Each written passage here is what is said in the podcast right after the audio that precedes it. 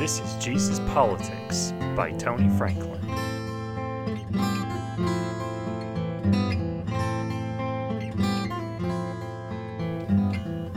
Welcome to our Advent Devotion Podcast series. These scriptures, devotions, thoughts, and prayers are based on the Revised Common Lectionary daily readings. The scriptures come from the New International Version of the Holy Bible.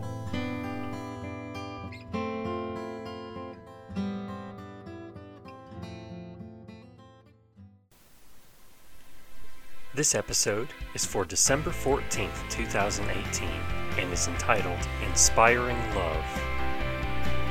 There is no need for me to write to you about this service to the Lord's people, for I know your eagerness to help, and I've been boasting about it to the Macedonians, telling them that since last year, you and Achaia were ready to give, and your enthusiasm has stirred most of them to action.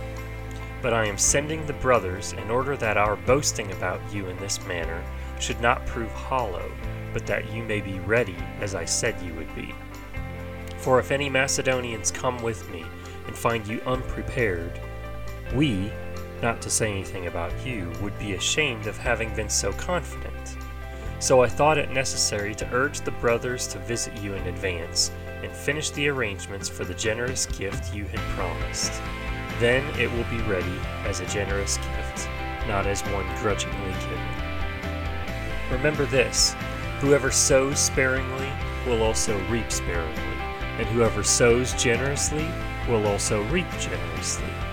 Each of you should give what you have decided in your heart to give, not reluctantly or under compulsion, for God loves a cheerful giver, and God is able to bless you abundantly, so that in all things, at all times, having all that you need, you will abound in every good work. As it is written, they have freely scattered their gifts to the poor, their righteousness endures forever.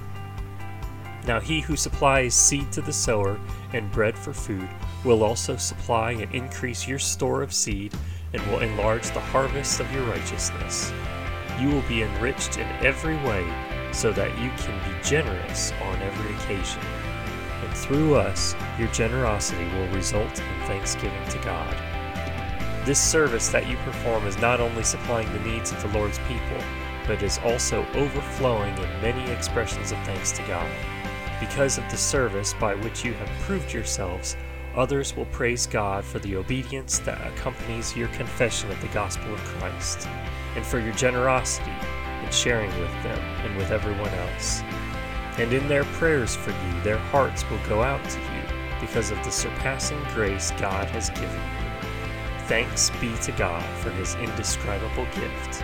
From Second Corinthians chapter nine, verses one through fifteen. We may never know how powerful our impact is in life.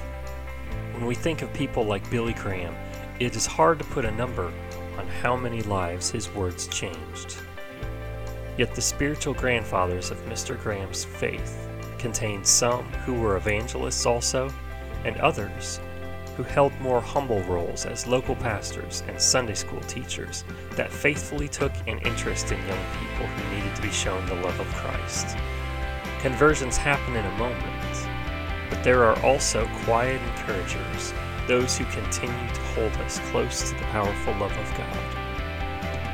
Just because we are not aware of the impact we have on others does not mean it is not happening. Sometimes that impact can be positive.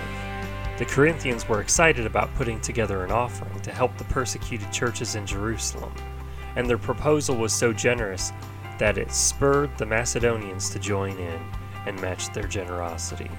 It was just a small thing, in light of the powerful miracles that were being witnessed all over, but because it was small, the other churches were inspired to match it.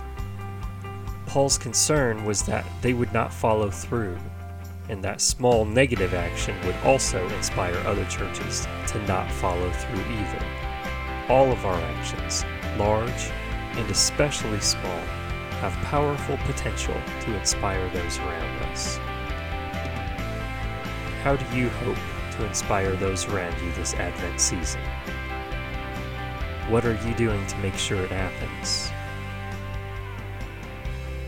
Lord Jesus, we follow your every move and find inspiration in your smallest acts. You are the true source of our best inspirations. What can we do to pass that inspiring love onto those around us today? In your holy name, amen.